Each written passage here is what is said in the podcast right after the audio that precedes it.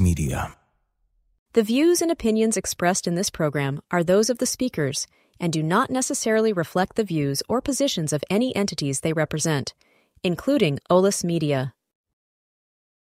Super interesting, dude. What did you think, Tony? I learned some things about him today. I've been working with him for years. I mean, there wasn't a point in the interview where I was like, ah, this is lame. I mean, everything he said, I, I was very, you know, he was engaged. But it seems like he's very dedicated to his kids right now, but just smart, right? Just smart in terms of how he handles the business. I think that's how why he's done so well in the industry. Yeah, I think the yoga and the and the kids and his wife uh, really help him, Yeah. you know, stay even keeled. Olus Media presents Dear San Diego. To me, Dear San Diego is a look under the hood of San Diego's Podcasting high performers personality, in a the platform for newsmakers to come in and talk about who they are away away from the space in the corporate space, the people that are making news. We get to look at their daily But to lean activities. into their personalities. Who are they? How do they make things work? What's the secret sauce? Dear San Diego.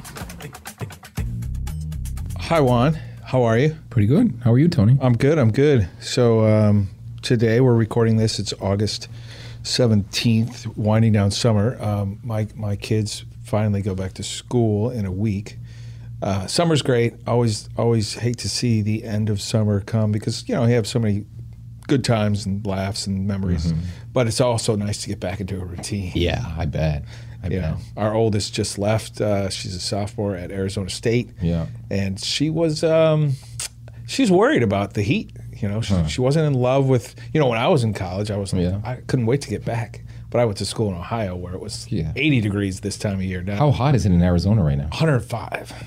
Yeah. So, so That's that's that's yeah. I wouldn't look forward to that either. But Yeah. but I'm sure she's excited to see some of her friends and yeah, yeah. It should be sophomore year. I think will be better for her than freshman year. Freshman year's everything's new and overwhelming. So, how about you? How was your summer? bet. Good. Um, it was busy. I haven't been able to enjoy the the beach, the summer stuff as much as I would have. Um, we're starting a new business as as you will know, um, trying to take. Um, we've got about forty creatives some base, so trying to open up through a subscription, right? A subscription of creative in the way that we use fractional designers to reach different people, so that a lot of people, a lot of our clients don't want to have a full designer on deck, right? So what we do is we do fractional to where they're they're spending three hours with some client, three hours with another one, and that way we maintain that infrastructure. So something that I've been working with Kendall, my my partner, um, throughout, and and it's looking good. We're it looks like we're going to launch September fourth. What's the name of that business again? Ethereal. Ethereal, all you can eat design. And so you spent, you know, that's pretty cool. I like the all you can eat design. That we don't. I read the uh, the on the website. We don't charge you for the extra guac. I, I love that. Extra revisions. Everything's food themed. Uh, I, I have a night like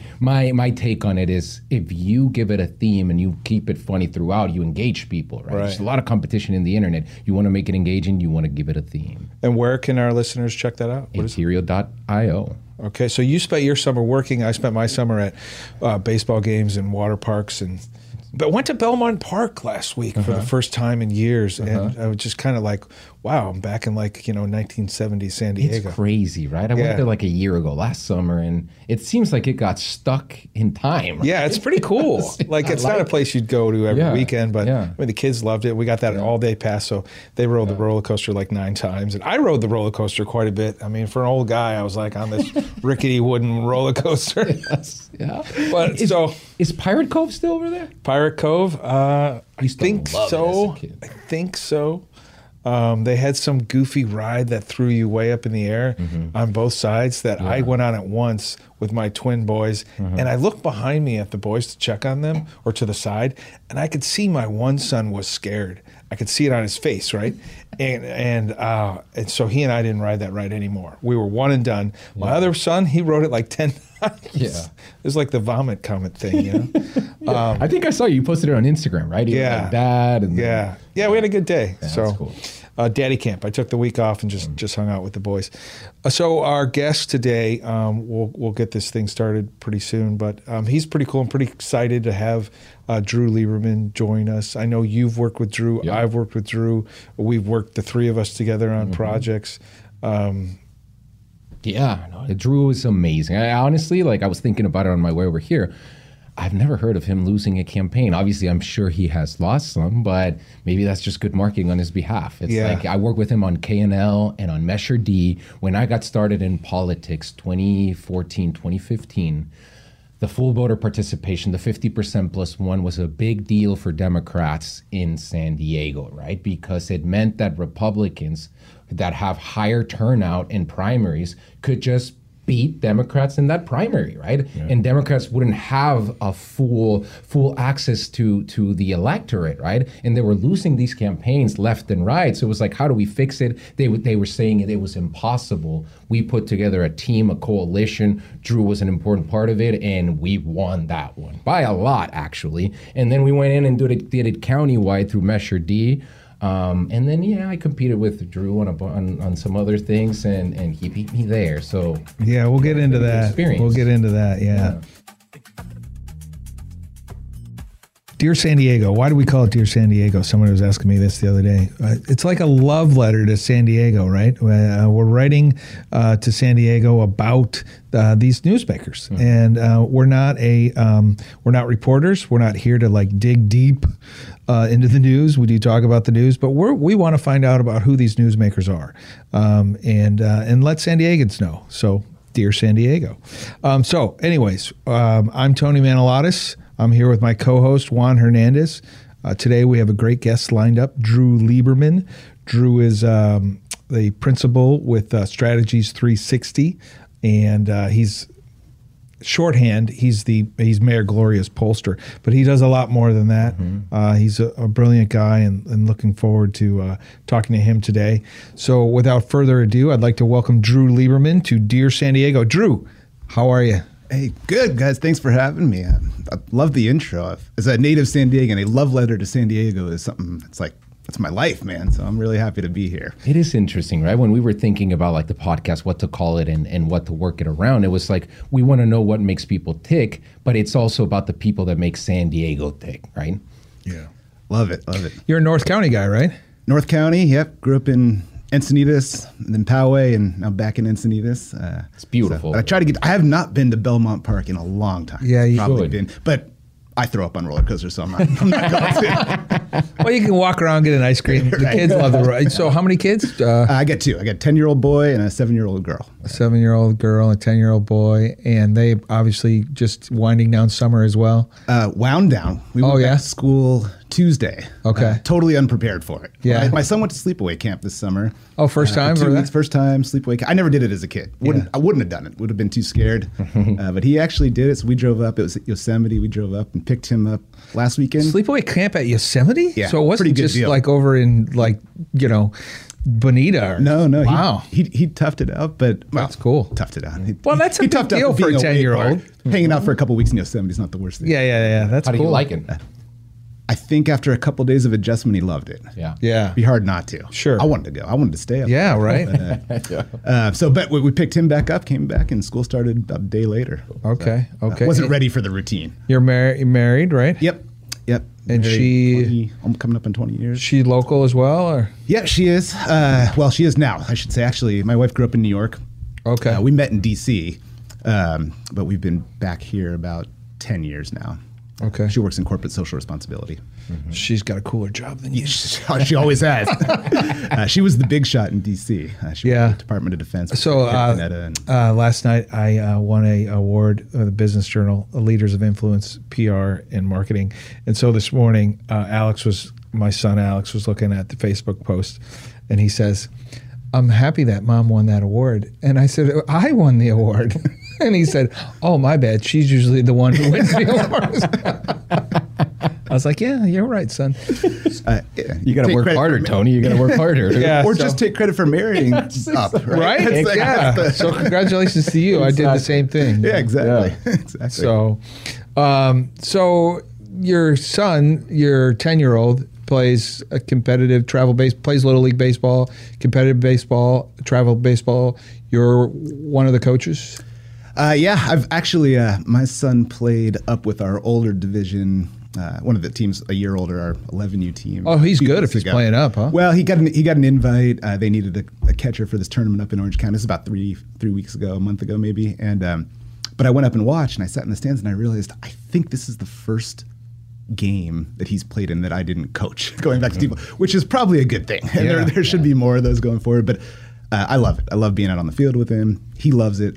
Uh, it makes it all pretty easy. I'm trying to encourage him to play some other sports because he kind of likes baseball a little too much. Yeah, I think it's important for the athleticism and just for life skills, right? One, I mean, we don't do one thing as adults or even as young adults. Exactly. You know, so it's important to, You got to adjust. Yep, yep, yep. you know, What else does he? Do you think he wants to play? Soccer, basketball? He's doing a little everything. Actually, really likes lacrosse. Got into lacrosse last year, which is, uh, you know, as a San Diego, we- there wasn't a lot of it when I was growing up. No. I don't know anything about it. Uh, But it's huge. So let me tell you about like a little lacrosse story. Like we were meeting someone. We're doing a, a binational conference between Tijuana and Mexico with IVP, and we were trying to meet with the fa- with one of the founders of Alibaba, and he was going to be at this at the World Cup of lacrosse being held in San Diego, right in San Diego. So we went to to uh, San Diego State. It was in a stadium over there, and it's a huge deal, right? It's it's growing, it's growing. We've got the we've got a team here in San Diego now, and uh, yeah, I think it's it's an, it's a sport that's on the up and up, right? especially in high schools. Yes. Yeah. A lot of kids are using it as a springboard to get a scholarship into college. oh yeah, no, it's uh, it, it's incredible. It takes athleticism. and- Yeah. But the best part of it is, like I said, I don't know anything about it. So Yeah, the games I, so- just go, I just sit there. and That's what I enjoy love it. about yeah, going to those soccer games. I don't know anything about soccer. I never played soccer, so I can just sit in my lawn chair and enjoy it. You know, I don't. You're not stressed. You're not no, like, hey, it's go great. do this. yeah. I feel like I'm at the beach. Steal the base. You know, Yeah. so travel ball dad. I'm a travel ball dad. A lot of people who um, don't have kids in travel ball think us travel ball parents parents are a little are a little intense. um, travel ball, good, bad. What what both? Explain briefly both sides of it for our listeners. Uh, whew, how, how long we got here? Um, I, uh, some of both, right? I mean, like I guess like anything, and uh, balance, moderation is probably the answer. Sure. Um, I say like anything. Our politics don't have a lot of that anymore, but Yeah. um, yeah. You know, look, I think it's good to give kids more opportunity to grow, learn, develop, be on a field, be outside, be off screens. So all of that is good. Access to more coaching, more resources, better coaches, better competition. Sure, pushes think it- them to get better. Yeah, I think it makes sense, but it's clearly had a uh, you know deleterious impact on some other things. Uh, could be the kids, right? You got to guard against burnout, Yeah. too much baseball, their arms, they're got all those things, but also on our youth baseball system. And you know, you have kids dropping out of little league or dropping out of pony league, and uh, and you're essentially just now recreating that in another form that, frankly, costs more and takes more time. So, uh, I, I do think there's good and bad to it, um, but I think It's a trying- balance, right? Like trying everything to in find that life. balance. yeah. Yeah. exactly. Yeah. Well, I hope to. uh, We haven't run into you yet. Um, your your well, son's Alex no team just finished second to say, I don't want to run into you. Yeah, he's he's he, he was on a very good All Star team. They runner up in uh, uh, Southern California State Championships for eight, nine, and ten All Stars. Um, 443 uh, eight, nine, and ten teams. They finished second place. So really cool. yeah, thank Really, you. really cool. Pretty neat. But your son plays on a team called No Fear Ballers, right? Well, the, yeah, we've been in the No Fear program, Mm-hmm. and uh, the Ballers were one team, really good team. We were uh, a year older than them. Okay. Um, so It's a great name. Yeah, so Nah, so I was telling a buddy of mine well, the first time I, I I ran into the No Fear Ballers at a tournament.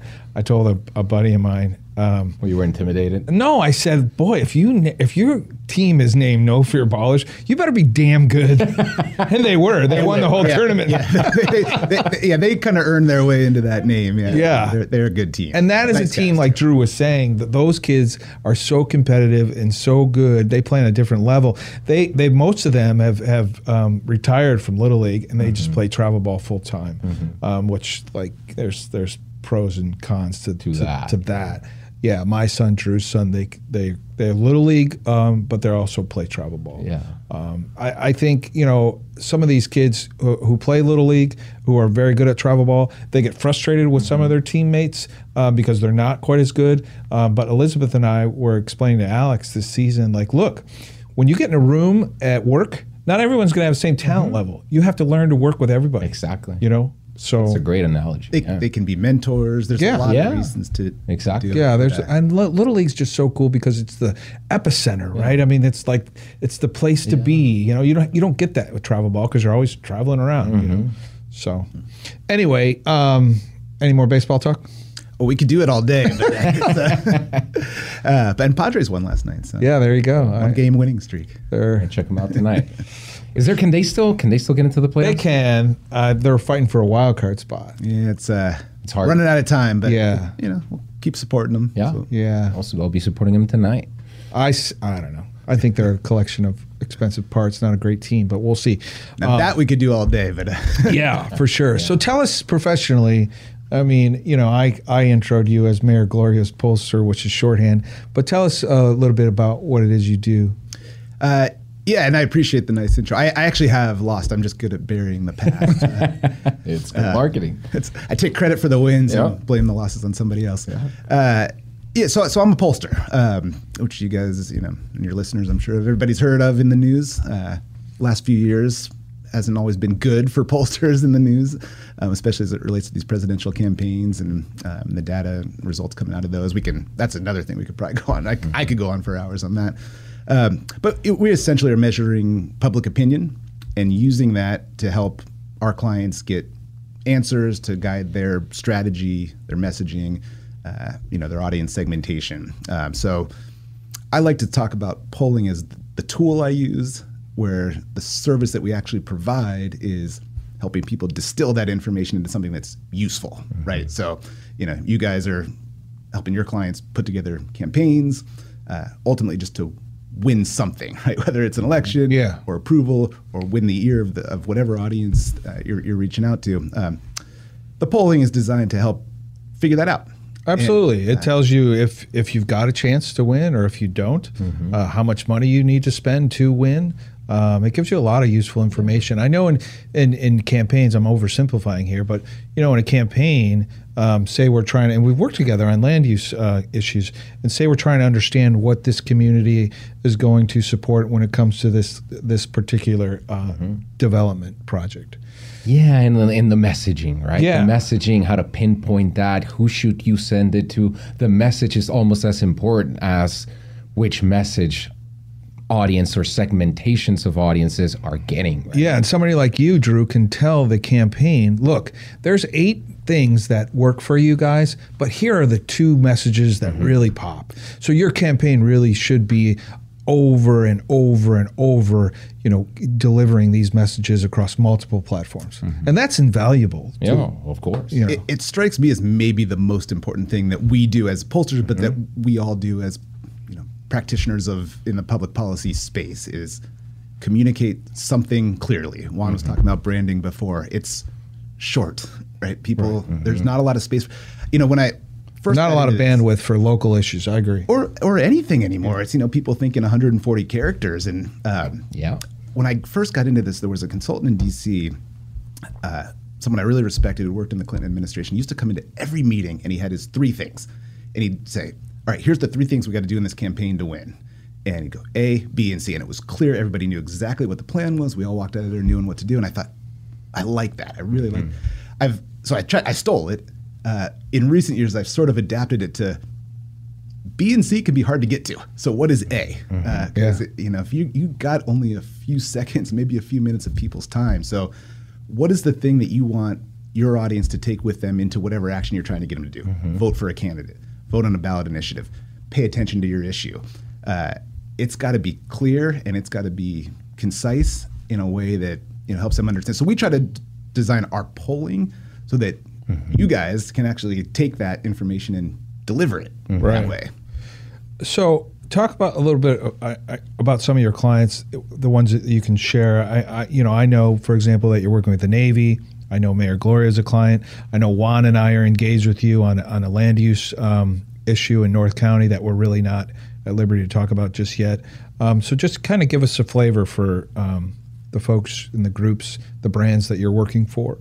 Sure. Uh, you know, we uh, I'm here in San Diego. So a lot of the work is here, um, but we work across California, really across the western U.S. for the most part. Um, we do stuff nationwide, but uh, the longer I've been back in San Diego, the more it's kind of things sort of focus on the on the western U.S. So.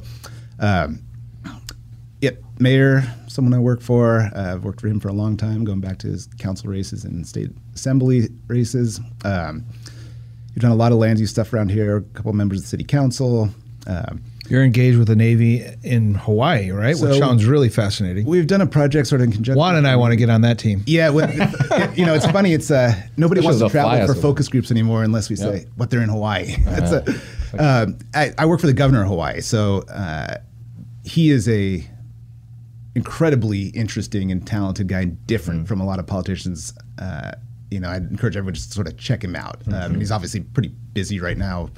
Unfortunately, um, Josh Green. Is Josh his Green name, is his name. Yeah, yeah. Um, medical doctor by trade. A really, really interesting guy. Um, but I've got to learn a lot about the islands, you know, through him and some of their clients and some of the work that we've done out there. That sounds so cool. yeah, yeah, really, really interesting. How did you like How did you end up with that gig? Yeah.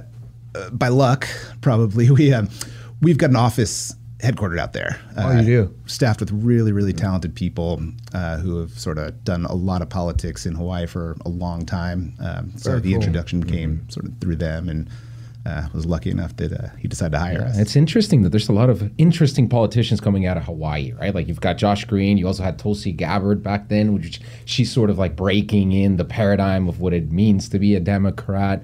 Super interesting. What about uh, your work with uh, Chicago Mayor Rahm Emanuel? Oh yeah, he, it's been a little while. Um, one of the f- one of the favorite people I've ever worked for. Uh, how do I say this the right way? Uh, he is a person you always know where you stand with him. He seems intense. Yes. He, you know, it's he, he is, and and he's demanding. But part of it is, uh, I like clarity, right? Especially as a consultant. Like I want my clients to be clear with me about here's what we're trying to accomplish, here's what we need, uh, and he's clear. And if you're on top of things, uh, you'll understand exactly what's expected of you. And yeah, he might call you at four in the morning, uh, but if you have the answer, he'll hang up pretty quick and let you go back to sleep. Right. So uh, I, I I actually worked for him twice. I worked for him at the DCCC, and then I was his pollster in his uh, second mayoral race in Chicago. So And really, really good for those who don't know. Uh, that's the Democratic Congressional Campaign Committee. So I spent three-ish election cycles there in, in various roles, but it's essentially the uh, the House U.S. House campaign arm of the Democratic. I like I like to call it the armed wing of Yeah. the Democrats, right? They go in, they select certain like which congressional districts can we flip, which ones we got to protect nationwide. Very The engine, important yeah, role, the engine. Exactly. Um, so uh, tell us, uh, just juxtapose Rahm and Mayor Gloria for us quickly. Let me give you the hot take. Uh, Maybe more similar than you might think. Uh, good at Because Todd seems so approachable and likable. Well, he is. I shouldn't say seems. And Rahm seems a bit more standoffish and tough. And he he is, and, and I think, but both both are means to an end, and what what both of them are good at is understanding people and what makes them tick and what they're looking for, and then how to bring those people together. And so, uh, that's interesting. the, the approach might seem a little different, but I actually think it's more similar than than you might think. Um, also, really hard job for both running a yeah. big city, not an easy job. How is Mayor Gloria doing? we should ask him. I, I, I, look, I think he's doing a great job. This is the most difficult job in politics Uh-huh. right now. Is mayor of a big city. All right. I mean, we're facing problems that are. It's a tough time, right? They- tough they- time. right. Housing shortage, the homelessness, things that he inherited. It, he, these problems predate him, Mm-hmm. and and they're going to outlive him. It, right. It's the the goal is to make progress, Yes. put some systems in place to start to start to address these problems uh, in smart ways. And I think that. Uh, I think he's really done that. I mean, he's done a lot on this homelessness issue. Now, is it how effective is it? We don't know yet, right? This takes time. Um, there's a story in the front page of the UT today about homelessness, homeless population. Oh yeah, growing. every It's day. not- I mean, you know, it's not. There, um, it's a tough issue. Um, And it's interesting, right? Because like it's always like, and you see it in presidential elections and all that. Like usually the work that that the governor, the mayor, the president does, you don't see it until the last four years. So sometimes it's the next one, the successor, who reaps those benefits, right? And people don't think like that. People just think in how are we doing right now? Right? yeah. and, and it's and you get it, right? I mean, you know that. Yeah. What have you done for the- me lately? Absolutely. that's exactly. the, that's the environment we live in. And I mean, full disclosure, I've always been a big supporter of Todd. I was an early endorser of Todd. I helped Todd, you know, raise money. I never worked directly for him, but uh, I just really enjoy him as a person, as a leader. Uh, I, he cares about San Diego and San Diegans. Uh, and he always has. I met him, you know, when I was on the council floor, um, and he was a council member, um, and uh, we just hit it off. He's a good guy. he is a you know a couple so I, I agree with that I mean this is a guy who is of this place right? You talk about dear mm-hmm. san diego this is a guy who mm-hmm. grew up here and who is in this job because he wanted to be in this job and the mm-hmm. things that he could accomplish. So he's it comes he comes from the right place. And i think that has probably guided some of his political philosophy of hey, i can talk to everybody and i want to talk to everybody. I want to hear from everybody and figure out how to build consensus. That's sort of who he is a pretty pragmatic leader that way um, I'll tell you an interesting story. I don't think he'll mind me sharing this, but you know we've done polling for him for a long time, and we've asked open-ended questions, and the answers we get on those questions about Todd are very different from what you might usually get. They're always like, "Seems like a good guy." If I saw him on the street, I think he'd talk to me.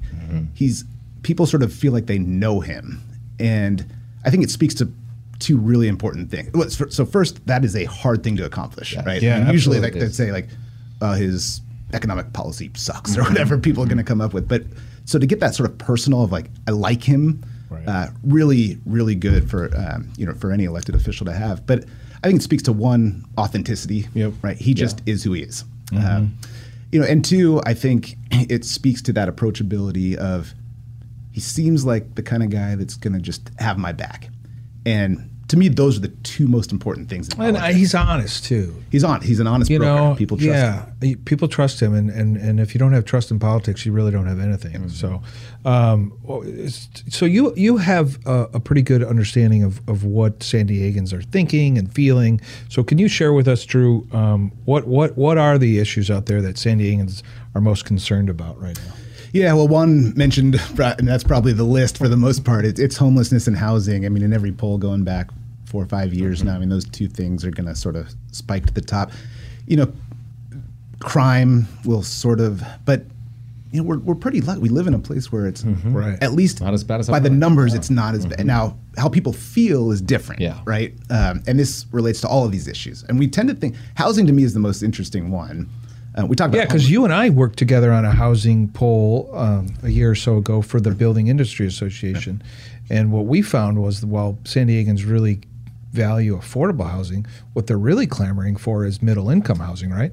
everybody's affected, right? And this is like this is the big thing. It's and, uh, you guys have seen them hundreds of polls probably. The question I hate the most is maybe not the most. One of the questions I hate is when we ask this issue concerns question. Say like, okay, I'm going to read you ten things. You tell me which two or three you think should be the biggest priorities, and then we say things. Okay, it's housing and homelessness and cost of living and the environment, and it's like Charger Stadium. Chargers. that- that- I remember those days.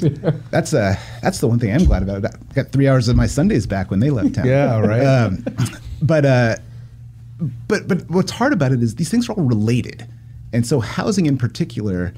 Uh, you can't really talk about housing without talking about cost of living and the economy, Jobs. and job, and uh, these things are all. And so to try to separate them that way doesn't make a lot of sense in terms of what people are actually feeling, right? So, um, I was thinking about this the other day. Of like, so all these stories recently about hey, the economy's supercharged. It's on fire. We got GDP, inflation's falling, unemployment's all time lows, and sounds great, right?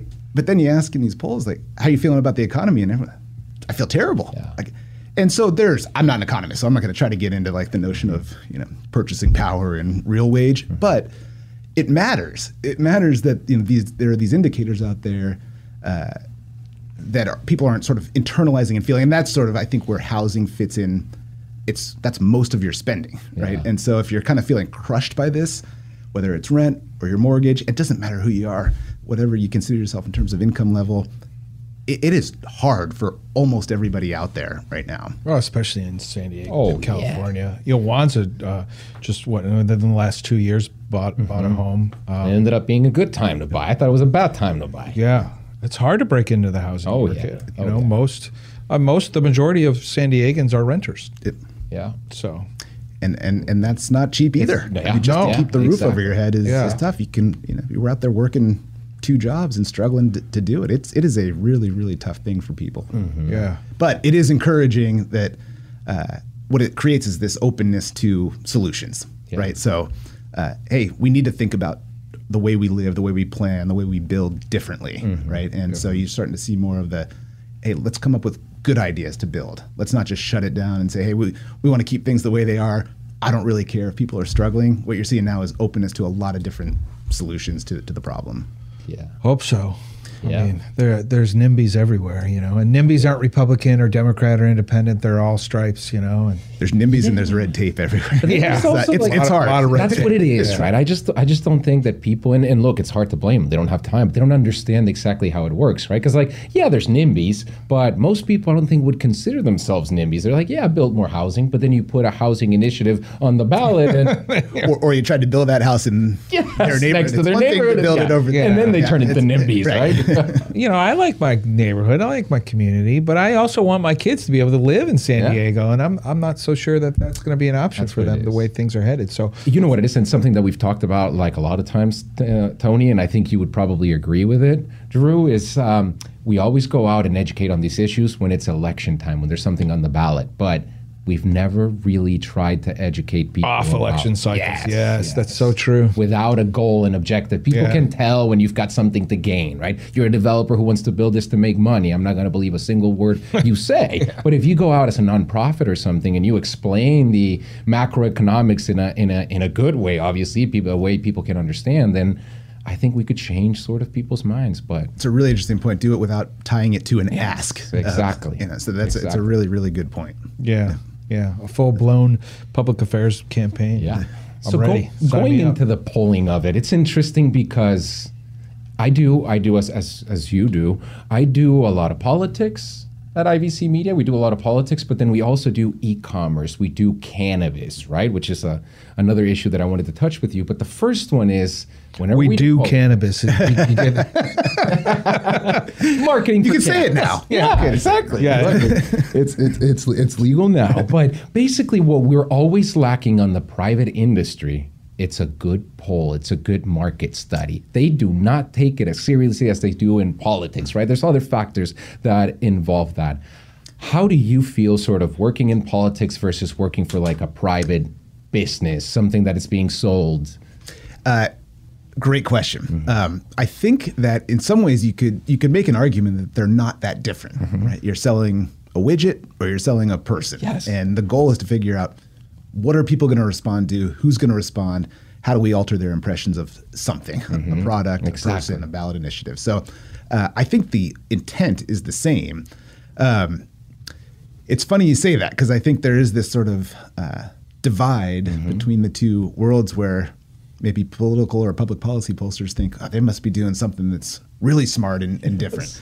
Um, but I think this kind of gets back to the simplicity. Like I, that's to me is the goal of all of this. Is like how do you make something simple and easy for your audience to understand? Mm-hmm. And if you kind of keep that goal in mind, it can provide a north star as you're trying to get through 500 pages of crosstabs to mm-hmm. figure out well what is this really saying it's like over we overcomplicate this at our own peril and i think that's true for a company It as is, well. right? you know whatever you're trying to accomplish is uh, yeah, just like- buy the weed. It's good for you. no, but I'd like to say if you can sell a person with all of the defects, like a human obviously isn't perfect, if you can sell that, you can sell anything, right? I think that's right. And you, and you know what's important too is uh, maybe from the other direction on your question, one is uh, so we sometimes create an over reliance on data, and Yeah. to me, like that, like working as a team is really important because the poll and the data is helpful in that it creates guardrails, right? It answers questions, it helps uh, sort of identify tensions, all of these things, but it doesn't always give you the silver bullet answer. It's like the law, right? You got to interpret the data. You've got Yeah. exactly, and and real experience matters. You know what you guys do matters to that process. So, taking data and saying, okay, here's what here's what people are telling us. What does that mean in our experience? What is what do we what are the new ideas? How are we how, Yeah. how can we be innovative around this data? There's a lot of That's it pressure really on you guys to be right and to be accurate. Um, you know, especially when you know millions of dollars are at stake, wins and losses are at stake. You know, when I first was getting into politics, I was working for then council member Kevin Faulconer, and he was the leading voice opposed to a sales tax that Mayor Jerry Sanders at the time was supporting. Right, and I remember being on a call with the pollster. Uh, John Nienstedt, a, a, a, colleague of yours, um, and I remember John explaining the. Um, it was yeah, a handful of days before the election, and John was updating the polling, and um, you know I was pretty new to all this still. This was sort of the first campaign that I was on, and I remember Kevin saying after John, you know, I, and I I knew John was delivering good news. I knew the numbers looked good, but I didn't really understand all of it, right? And Kevin sort of synthesized it perfectly. He said, "Well." We're good. The oracle has spoken. and we went on to trounce that, you know, a couple days later, you know, um, Kevin and, and the campaign, you know, easily defeated that sales tax. But he knew three days prior to that that we were going to win this thing pretty easily because of John's polling. And That doesn't always work that way. Well, that and that's the problem, right? That's and that's why there's margin of error. It's that it, it it's it's good to be the oracle when you're right, Right. yeah. But when you know, and what's happened in the last few years, like we do get this over reliance both from sometimes with from our clients or the people that we work with, but also you know the media, right? This is the story, and the data gets reported as it's 49 46 well if your margin of error is Four. 4 or 5% Yeah. then this is functionally a tied Right. race and so uh, and where you where you get into trouble and where you get these narratives is when the result may actually fall within that margin of error. So, for instance, the polling in 2020 was no less accurate than polling going back 40 years. There's you mm-hmm. know there's all sorts of charts you can look on 538 and see this data aggregated. Mm-hmm. But when it results in close elections going the other way, right? So mm-hmm. if the polls showed Trump winning by one point in Georgia or Arizona and then Biden wins by one point, well, now they're wrong, right? Yeah. But even though that margin of error is no different than it being 60 versus 62%. So, That's a good point. Uh, exactly. It, so it's tough. And I think that that and margin and error is generally three or four percent, right? Yeah, it depends. It's related. It's correlated to a lot of different things, but mostly sample size. So the more interviews you do, the lower the margin of error. Right. For you know, for lack of a better way to put it. And Um, people um, sort of, uh, I think, um, a lot of folks uh, think that when you do do a poll, that you're polling thousands and thousands of people, but you're not. not always. Um, and you know, the the science doesn't require Right. because of this margin of error. So Right. um, you know, more is almost always better because a you'll shrink that margin of error, and b you can do more with the data. You look at subgroups and. Um, but yeah, you know, I mean, in, in we do statewide polls of California's big, so it's more like 800. But in other states, you know, you can do 500 interviews in a state and Get a you know, pretty good the feel for science Yeah. is such that yeah, you'll I have an interesting question for you. Like in base, in terms of your experience, and I've worked with, I've had the benefit of having great mentors in the in the political space more than anything. And there's two. I could I could summarize it uh, the way they campaign into two different methods. One is you figure out your winning message and you stick to that message, right? The other one is segment. Segment and talk to everyone differently. Figure out how you can talk to Latinos, to, to African Americans, and then hit them with different messages. What in your experience has been the best method? If you had to award one of the methods, which one would you choose? both. Can I take the can I cop out and say both? Uh, I, I mean, I, I do think both are important, and that's the value in having different tools to do this, right? Like polling is uh, is frankly a fairly blunt instrument once you sort of factor in margin of error in these things. And I shouldn't. Prob- I say that at my own peril because people expect a precision that we're just sort of limited on sometimes. Now it can typically identify trends, mm-hmm. so that's probably the mo- the biggest value you get out of that is like, okay, is this going to be within one point this vote among you know women versus men? Maybe not but what's important here is who are we doing better with? Where can we make gains mm-hmm. so, it, so it can identify trends but then there are other tools to really dig in on that precision and do that segmentation right? The advent of micro targeting and modeling. And so it's sort of the the intersection and the nexus of all of that data overlaid then with the experience of the team and then most importantly the other thing that you said was the, the message, right? The candidate, what's authentic to them, what's the one thing. So I come back, and I, if you're going to force me to choose on your question one, I'm going to say, in today's world, you better know what your one thing is, and what is that? Yeah. Here's Yeah. the difference between my opponent and I, or yes versus no, uh, or whatever it is. Um, but I do think both of those things can work in, in concert. Yeah, it's pretty cool. It's fascinating. Really. Fascinating. Not for everybody, but for us, sort of public Yeah. affairs geeks. I mean, um, the way a campaign comes together and the way the polling works, and then putting the strategy and the tactics together and the messaging, and then you know the creative that Juan and his team are so good at, um, and then Juan's managing the digital ads and saying, you know, yes, the polling says this, but here's what we're seeing on Facebook, and then we're adjusting in real time. It's it's pretty cool stuff, and you know we're lucky to be able to do it. Yeah, it's fun. Yeah. certainly fun. Um, so um, coming back into into town here, um, um, I don't live in North County. Uh, I've spent some time up there. Really love Encinitas. I think that's where where where you call home. Uh, love Carlsbad, uh, Solana Beach. Uh, tell our uh, listeners a couple couple cool places. What are some some some can't miss maybe restaurants or hangouts uh, up up that way? Oh, geez, you're putting me on the spot here. the North County ambassador that you are. The North County shout outs. Yeah. I've, uh, oh boy, okay, let's see. What do Like, where do you go? What are your what are your go? I got little kids. We go wherever. They, they want to go. But what about coffee, food, you know, pizza? yeah. Best place to get a burger. Yeah, look, you know, um, downtown Encinitas has become a really cool place. Beautiful. There's a lot going on there now. A lot of good restaurants. Um, we spend a lot of time down there uh, when we can get Yeah. out. Um, but all the way up the coast now. I mean, you go into Carlsbad Village. There's a million things going on. You go up to Oceanside, and there's a ton to do and going. I'll put in a plug. Uh, there's a restaurant in Oceanside Harbor called Stratford at the Harbor. Uh, Full disclosure, it's owned by a buddy of mine, but really cool place. And there's a second location in Del Mar now. Uh, Oh, good to it's know. a good place. It's definitely worth checking out. Stratford Good at views, good breakfast food, good lunch food. Yeah, Uh, Stratford. definitely a place to check out if you're up that way. Beautiful. All right, and then Moonlight Beach. Yeah, you know, mo- moonlight. I mean, you know, it's hard to go wrong at any at any beach across Mm-hmm. the county.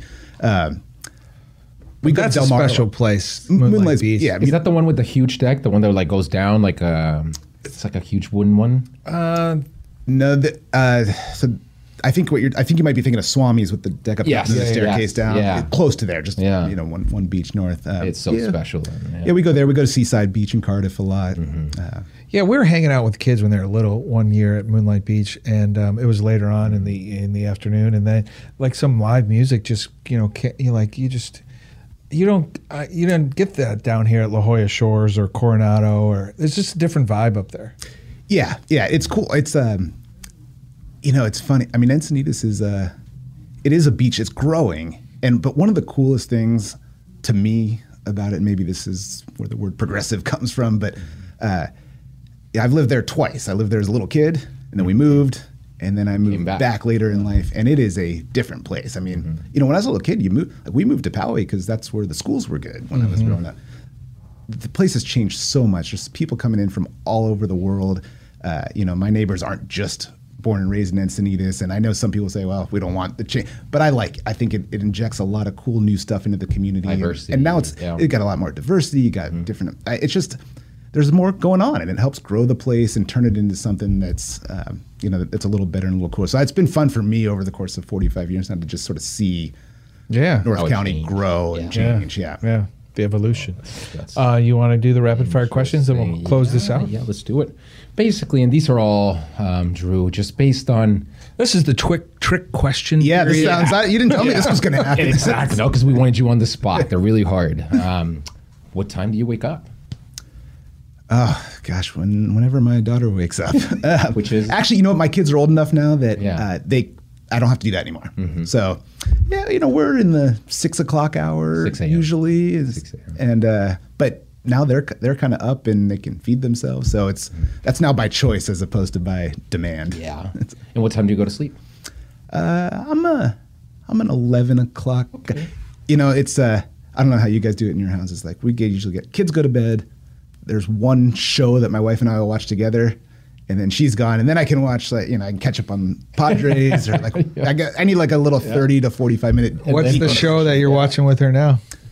Uh, we what did we just finish? Oh, you know we just finished the, the show Yellowjackets, or we just oh on it. yeah, that's pretty cool on Amazon. It's uh it's wild. the, the soccer team yeah, that soccer crashed. team, in the, yeah. It was we both throughout said, should we stop watching this at this point, but we stuck it out. It was good. That's exactly my routine, though. The kids go to bed around eight. Then Elizabeth and I watch whatever it is we're watching, and then she goes to bed, and then I got like an hour to kind of, you know, watch another show or do a little reading or. if you get like three hours, the Arnold Schwarzenegger documentary Ooh, I on started that one. I started it. It, I, I just thought it was great. It was, it's like three episodes. It's like bodybuilder, actor, politician, Exactly. and it's he's just an interesting guy. He's an And, interesting you know, dude, Like we you could do a long time on Yeah. his Yeah. politics, but you know when we were talking about sort of uh, being able to address issues as issues as opposed to through partisanship, Mm-hmm.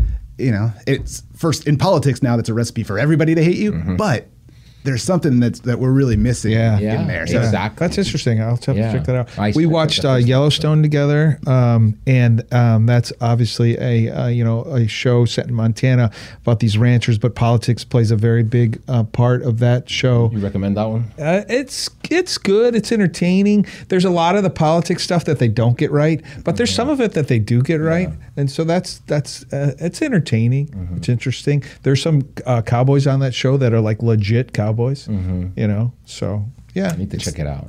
Yeah. it's one of those ones where you know they're good at you know, making fun of us Californians, right? Don't come to our state. It's kind of like The Sopranos, but set in Montana Yeah. with a lot of bourbon. It's an interesting show. Perfecto. Um, moving on to the next question: Red or green chilaquiles? oh, uh, I'm gonna go green. Green. Boom. That's not that's not one that we hear a lot. No, it's, uh, usually red or both. that's, uh, they say. Yeah, I'm gonna go green. I'm, I'm on like a green kick. I just Yeah. I, I've Green sort of been learning to make chili verde, so like Yeah. I'm just trying to. I've been sort of moving in a green. Yeah. You know what? Like seems as I get older, it's like a little easier I'm like the heartburn too for me. Good point. yeah, yeah. It's usually a little bit tamer than the red. that's right? uh, yeah. That's that's a Yeah. good thing for me these days. Oh, that's coffee or tea. oh, coffee. Two. Yeah, that's uh, How many cups? more than more than I should. Uh, I'm, I'm I'm two to three a day. That's, that's fine. You make your own, or are you a Starbucks guy? I do I do all of it. I do usually do both. you do both on a given Uh, day. I do both on a day, but I've, I've resist. I'm a I'm a nitro cold brew guy, Ooh. and I've got a buddy who does the nitro cold brew with two shots of espresso. I'm not that bad. Uh, I'm just the regular. nitro. I was like, man, I don't know how you survive it with the two extra shots. That's got to be at least 300 milligrams of caffeine. It's it. The, that one would send me through the roof. yeah, yeah. Oh, good. And and I presume black, black coffee. Uh, yep. Yep. Just Yeah. drink it back. Yep. Perfecto. Gym or no gym? Uh, I have gotten into in the last few years a lot of yoga, uh, and so I try to do I try to do cardio so I can stay alive for my kids, and and then yoga. And it started.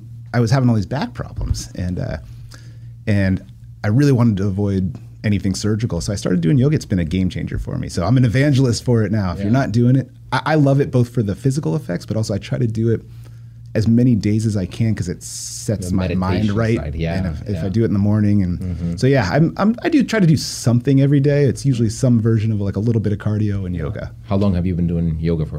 About six years in Okay, now. yeah. yeah, So yeah. So at uh, ten thirty at night, when the wife is just dozed off, and uh, the mayor's calling, and you're lying in bed, you, you answer.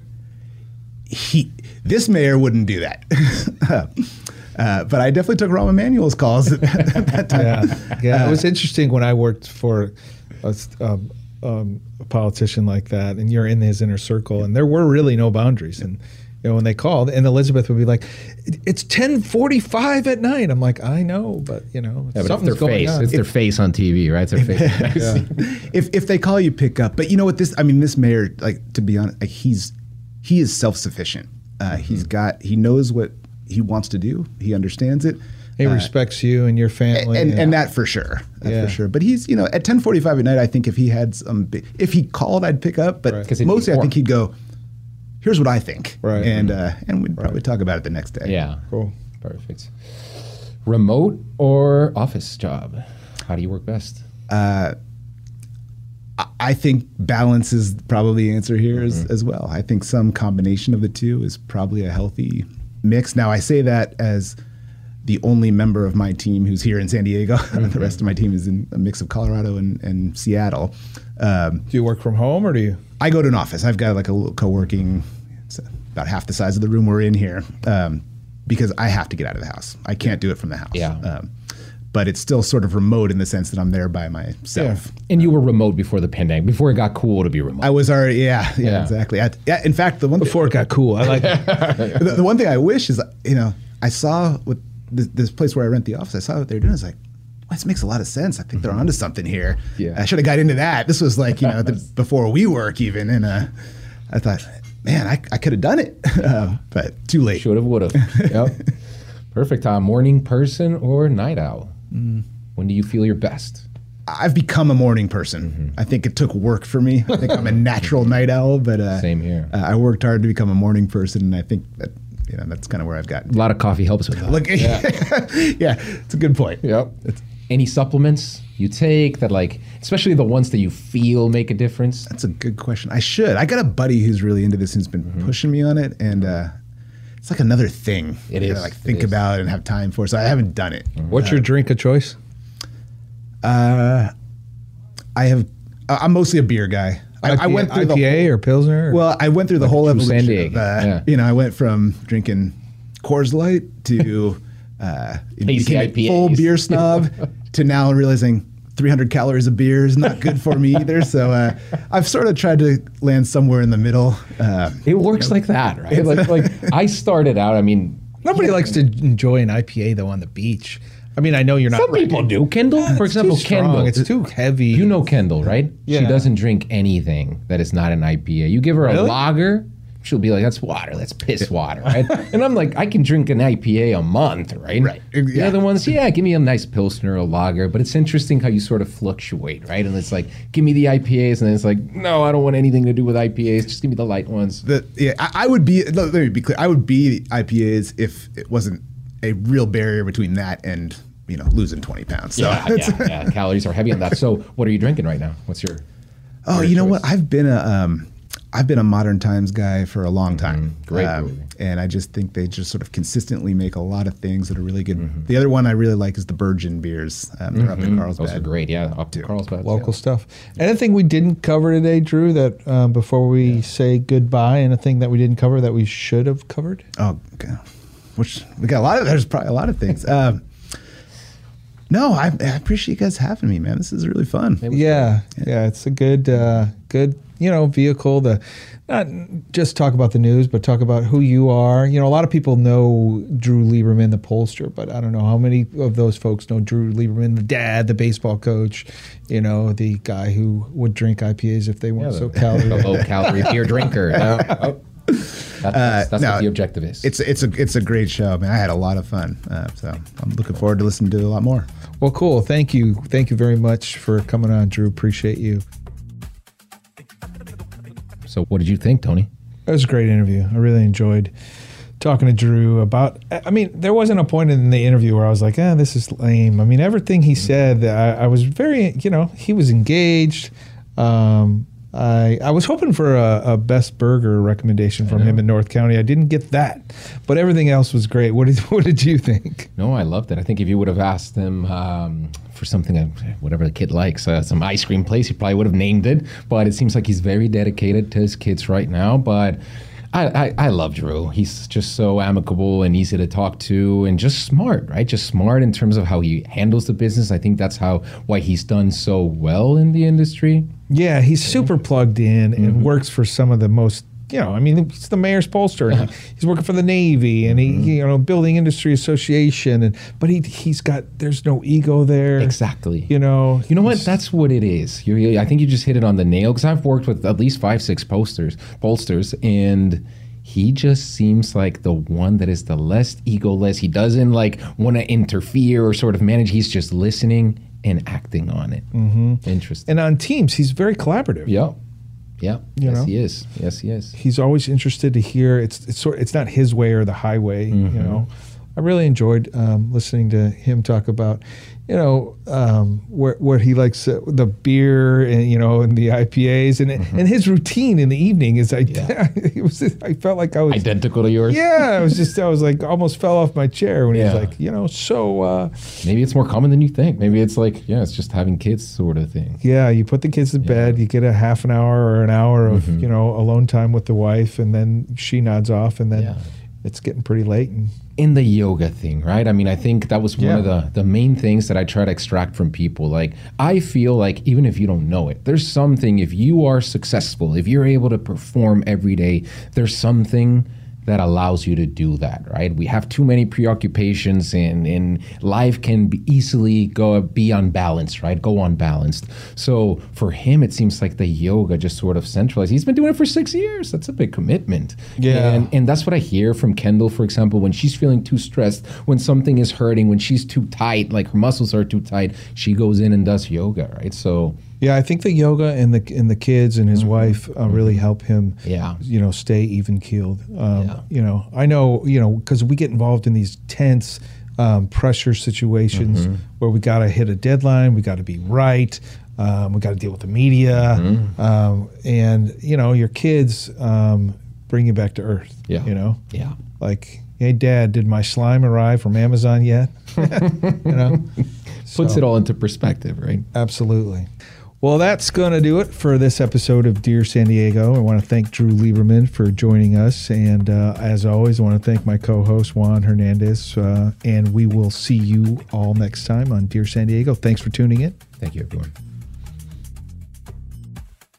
Thanks for listening to Dear San Diego. Be sure to follow and subscribe whenever you listen to your podcasts. To read the blog associated with this episode, visit olasmedia.com. This episode was produced in studios located in San Diego, California, and Tijuana, Baja, California. Creative Director Ulysses Breton. Sound Engineer Alan Glespar. Co producer Lena Alvarez. Executive Producer and Co founder JC Polk. Our President Chad Peace. OLAS Media is an IVC media company. Olas Media. Dear San Diego's media partner is timesofsandiego.com.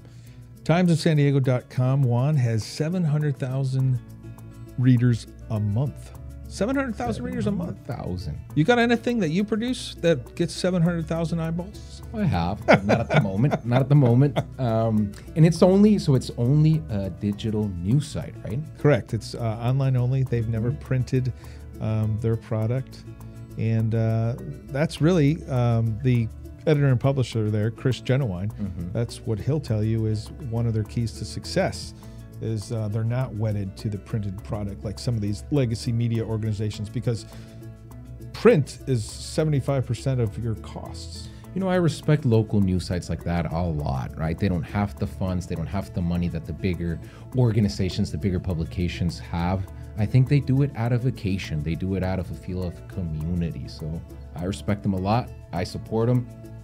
I think our listeners should support them too. Absolutely. Times of San Diego is the only publication in Southern California that's featured on Google Showcase. Um, and because Chris, I, he's he's a smart guy. He understands that my publication provides the content, but we're not the digital advertising whizzes Google and Facebook's are. So he's he's he's he's leaned in to this digital uh, universe where some of these legacy media organizations have not. Go to timesofsandiego.com, support local news, support timesofsandiego.com.